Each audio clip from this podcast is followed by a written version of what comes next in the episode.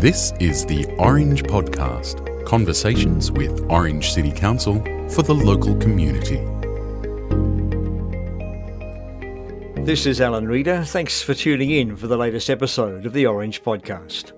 Coming up this week, the first furry visitors of the season roll into Orange, and the idea of a 40 km an hour speed limit in the heart of the city prompts debate.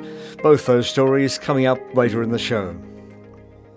First up, though, today, while the role of Orange City Council with making decisions about planning matters and building approvals is pretty well understood, there's another layer of decision making that's much less well known. The work of these regional planning panels, located somewhere between local council and the state planning minister, was in the news this week as another step was taken in a dispute affecting a former heritage hospital building in Orange. The future of Caldwell House is hanging in the balance. The building's owner, Health Infrastructure, wants to demolish it. Orange City Council wants to save it. And a body called the Western Region Planning Panel has the job of trying to sort out that dilemma. The Council's Development Services Director, Mark Hodges, explains why the WRPP gets involved to help sort decisions of regional significance. Sometimes developments are larger than, like the impacts can go broader than just the council area that they're in. And um, so um, there's particular times when that comes up, and, that, and it's more so than just the individual council giving consideration to it. It says, look, an expert panel made up of people with particular skills should be on it to just to check what the impacts are around the region or the state of a particular development. One of those who there's been some movement in this week is Caldwell House. If you remember a, a, historic building across the road from the old base hospital, there's some discussion about that. Its owner wants to demolish it. Um, council wants it to stay. How does the Western Region Planning Panel buy into that, Mark? Yeah, that's a tricky one because it's a Crown development. So the government, um, when like council doesn't have the authority to be able to refuse a development of the Crown. So if we don't get to an agreement, we normally negotiate a position. But if we get to a point where we can't get to an agreement, the Crown can decide to, to refer the matter to the Joint Regional Planning Panel, or the Western Region Planning Panel in this case, and ask them to determine the application. So, at the heart of the dispute between Council and Health Infrastructure is what to do with asbestos in a building. To summarise, would it be right to say that Infrastructure wants to deal with that asbestos by demolishing the building? Council believes there's there's some heritage value, so fix the asbestos but keep the building. Is that at the heart of the problem? Yeah, that's spot on. Um, the the building was damaged um, when it was left vacant. People broke into it, uh, stripped a bit of the copperwork out, and it and it's damaged the asbestos that was nat- like already in the building. Um, it makes it tricky to work with, tricky to clean up, and uh, the the the Crown's suggesting it's it's quite difficult to actually rehabilitate and reuse, whereas council's position is the building's significant from a heritage point of view and really ought to be cleaned up so future developers can reuse it into a you know a mixed use type thing, whether it's a nursing home or some other commercial activity there, or a, a medium density residential development. So the WRPP has, has listened to the arguments, and, and earlier this week they decided to to bring those two sets of costings together. What's the next step? Yeah, they've asked uh, asked council and to work with Health Infrastructure, so the applicant, the Crown, to go away and get an expert consultant um, to review the economics of if uh, the building was to be rehabilitated and reused, parts of it kept and reused, what would that cost be? And compare that to what would the cost be to rehabilitate and uh, or clean it up and then demolish the building. So because it's got asbestos in it, they've got to clean it up anyway before they knock it over. So they just want to compare the two to see whether it's actually economically feasible to maintain the building or retain the building. Will there be a decision this year? Yeah, certainly the uh, Western Region Planning Panel is very keen to get this uh, underway, so they've given us a tight deadline. Um, so, uh, given us four weeks. So, by the 11th of uh, December, we will need to have a final report back to the uh, the panel with the expert uh, advice in that. And then it's up to them to make the call. Yeah, they, they won't need to meet in person this time. Uh, they've already been up on site, they've had a good look at the site, so they could even do this over the phone or email um, amongst themselves. They don't need to see it again. And then some public announcement. We'll wait and see what happens before Christmas. Yes. Thanks for your time, Mark. Good to see you. Among the dozens of changes being floated for Orange's CBD upgrade called Future City is a plan to introduce a 40 km an hour speed limit in the CBD. An online survey currently underway is running about 50 50 in support and opposition to the change from residents. Comms team member Ellie Bryce took to the streets to see how locals are sizing up the proposed change.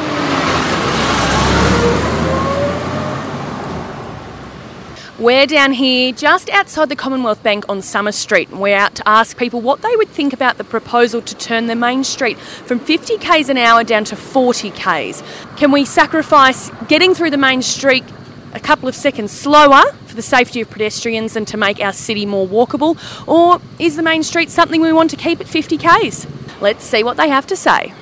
What are your thoughts on if we did turn the main street here in Summer Street from 50 k's an hour down to 40 k's? I think it would be a very good idea because no one, no one sticks to the speed limit anyway, um, and I think for people walking, it would be much much safer. I think safety for people walking is very important. Well, I think it would be a good thing. Um, I'm not from Orange, but when I come here, all the beautiful parks, uh, the way the town's set up, I just love it. I do, however, get annoyed with uh, some of the, the traffic that comes up and down the main street. I just think it takes away from the ambience and the whole feel of Orange, particularly trucks and particularly cars that seem to go a lot faster than the speed limit. Well, I'm a driver myself, so and when I'm going to work, I normally go through the CBD. So I would like to keep it at 50, but I guess as a pedestrian, 40 would be good, just because a lot of people do go fast in this area. So yeah. And what are your thoughts towards this proposal? Uh, I think it's a, a, great proposal, to be honest, and needs to happen.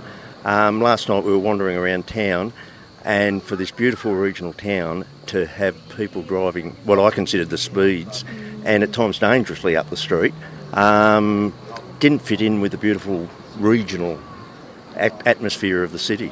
I think 50 is a like a good speed limit, but yeah, definitely if you're a pedestrian, 40 would be ideal. And the Your Say Orange site has more info about the proposed change. As well as completing a survey, you can find out about crash data and the relative impact of crashes at faster and slower speeds. Simply search for Your Say Orange. Now you can tell summer is getting very, very close in Orange when the first flying foxes of the year cruise into town.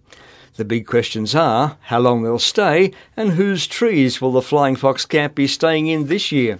Orange City Council is about to draft a management plan to try and manage these colourful tourists. A community survey has just concluded as part of putting this plan together. City Presentation Manager Nigel Hobden has been out counting the first arrivals near Ploughman's Lane. Um, at this point in time, we've got around about 100, um, and it's a mixed colony or camp. So there are a flying fox called the Little Red, and then there is the vulnerable species, which is the grey-headed flying fox. Have we always had the two come come and visit us, or is this is the red one a, a recent addition? Um, the red is relatively recent. The first time flying foxes came in any large numbers that we're aware of, um, certainly this century, was in about 2010, and that was a population of anywhere up to about 5,000 grey-headed flying foxes and they took up residence in Cook Park at that time um, on Ploughman's Lane. From when I've, I've started taking records, um, they it has always been a mixed camp where you have little reds and the grey-headed flying foxes down there. Are they here particularly early this year compared to previous years? Yeah, definitely are. Um, most years we've had them come in January or February, um, and then they stay through until about March this is the first time that um, we're aware of when they've arrived, as early as uh, November. So they've been here now for a, about uh, two weeks. Have you got any idea why they've turned up so early? Um, look, as with scientists and, and wild animals, you can only make some um, presumptions about it, but obviously there's a good food source here for them. And wherever they were feeding previously, they've, uh, that food source has been exhausted and they've now moved here. There are a lot of eucalypts in blossom at the moment, and that's one of the preferences for what flying foxes will feed on is uh, the nectar from um, flowering native trees. And how do the orchards? Um, obviously, there's been a lot of concern about the orchards around since the, flo- the flying foxes have been coming to our city. What um, do they do? They go into the orchards and do they eat the fruit there as well? Yeah, look, um, flying foxes will certainly um, enter into orchards. Um, a lot of orchards have uh, hail netting over their uh, crops now, which, um, with side netting to it, prevents flying foxes flying in and, and raiding orchard trees. From what um, scientists have advised and uh, through forums, is that flying foxes they find um, the fruit trees, as in orchards, cherries or apples, it's a very fast sugar fix for them, um, and they are very. Uh, the, the disappointing thing for orchardists is that flying foxes will nibble on an apple, say, but they won't eat the whole thing, and they'll go and try another apple until they find one that's got the, the resources that they need. But it's a sugar hit. It's like having a sports drink and getting that hit and flying off again. Their preference for value would be um, certainly native fruit trees and nectar from native trees. There's been a lot of negativity towards the flying foxes because of the smell and the damage that they cause and everything, but they actually do play a very important part in our ecosystem. What what sort of, what is that? Ecology wise, they're extremely important because they are a um, long distance pollinator. So flying foxes have been recorded flying anywhere up to um, about a thousand kilometres in a six month period. Um, so they stretch from uh, the grey-headed flying foxes. They can migrate anywhere from uh, South Australia, so Adelaide, round through the coastline through um, Melbourne and Victoria, and all the way up the east coast to southeast Queensland. Oh. So when you look at the extent that they travel, um, and they're because they're um, licking the nectar from native flowers, they're getting pollen on their faces. They then go and feed in another tree. Um, they then pollinate that flower of that tree. They eat fruits predominantly from rainforest trees, and they're major dispersers of rainforest um, fr- uh, seeds across the eastern seaboard. Um, so there's no other animals in Australia. Um, birds don't fly that far and deposit um, feces which contain seeds ready to germinate. So yeah, flying foxes are regarded as extremely important to our ecology. Now, Orange City Council recently did a survey of the community to gauge community attitudes towards flying foxes coming to Orange. What was the aim of that? We're currently developing a camp management plan for the Orange local government area, and we've engaged a company called EcoSure, um, who are very experienced in flying foxes um, and camp management plans.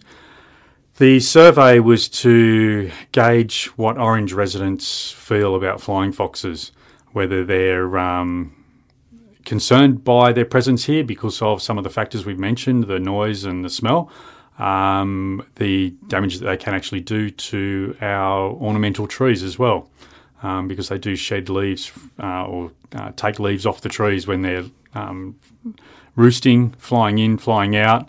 Um, they do quite a lot of defoliation of uh, upper canopies of trees. Um, and uh, yeah, or whether people are ambivalent to it and don't really mind what the flying fox's presence is here. So we've had um, it was close to 300 um, residents responded in the survey, um, and it's uh, about a um, even Stevens thirty odd percent for each category of coming back of what I've just mentioned. So the management plan will really be sort of like a guide for council and the community um, for the best way for us to live with the flying foxes and care for them as a protected species, but also care for our our vegetation and our um, our community at the same time? Yeah, look, it's certainly looking to find a balance. Um, the grey-headed flying fox is a vulnerable species, and therefore, like all animals, it's got protection um, as a native animal. But its level of protection steps up because it's a, noted as a vulnerable species. So, yeah, the, the camp management plan will look at what steps we can actually take um, to look at possibly relocation of the camp if that is an option. It's there's a number of studies that have been um, done into relo- relocation attempts and the economic value that is invested in those and the success of the outcomes. Um, so it'll look at um, opportunities to find a better spot for them to camp so they're not affecting either our magnificent trees in Cook Park or the residents that are in the local locality of Ploughman's Lane where they're getting disturbed by them. Um, it will just guide us in our principles and how, yes, we can manage flying foxes that come in an urban environment and that interaction with people. Um, what uh, What's your advice for Orange residents who might be concerned about them or have an issue? Um, so our population, yeah, we're only at about 100 at the moment. Um, I suppose I'm going to make an assumption that we'll get to somewhere around about 2,000 flying foxes in Orange. When the flying the Ploughman's uh, Creek campsite gets to capacity, the likelihood is that there'll be a new camp established back in Cook Park. Um, flying foxes have a tremendous memory. Um, they are a very social animal and they talk to each other and pass on information about where campsites are, where food sources are. Um, so they're in their highly social nature. They um, will pass on this information and then set up camps. So I expect that we'll have an influx of flying foxes in uh, the coming months. Um, one of the other aspects of the flying foxes is they will fly for up to 40 kilometres in a night to find their food source. So that's a quite a large range. That's nearly to Bathurst. Um, the other aspect is is that flying foxes are highly mobile in their camps. What I mean by that is that um, they you may have 2,000 flying foxes in a camp here in Orange um, on any one given day. The next day there's still 2,000, but they could be it could be a 50% changeover of the population because they go out at night time to feed and then they may go from their feeding site to another campsite, not necessarily return back to the campsite that they left from. Um, and this is one of the issues that makes dispersal of flying foxes extremely costly and extremely difficult is that you go there to do a dispersal activity on one day, three days later, there's a whole new population of flying foxes that didn't know that you've been there banging drums and uh, trying to scare them off. So uh, it's a very difficult task to look at um, that dispersal side of things. One thing that's happening in the next couple of days is um, there is a national flying fox census, so that's a count.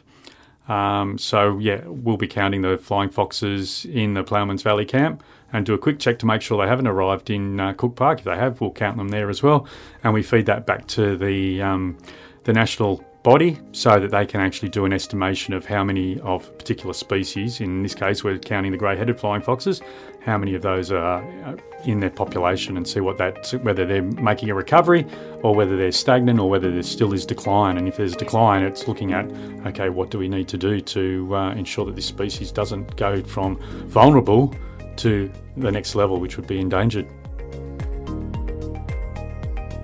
Nigel Hobden was talking with comms team member Liv Sargent. Thanks for being here for the show this week. Just before we go, it was interesting to check some analytics for the Orange podcast this week and learn that we're getting some regular downloads from overseas. I'm guessing former Orange residents now living internationally are keeping up to date by tuning in this week. We'd love to know where you are and what you like about the show. Simply send us an email and we'll look to do a shout out to your neck of the globe when we can. You can email podcast at orange.nsw.gov.au. That's podcast at orange.nsw.gov.au. And of course, you can subscribe where you get your podcasts. Until next time, this is Alan Reader. Bye for now.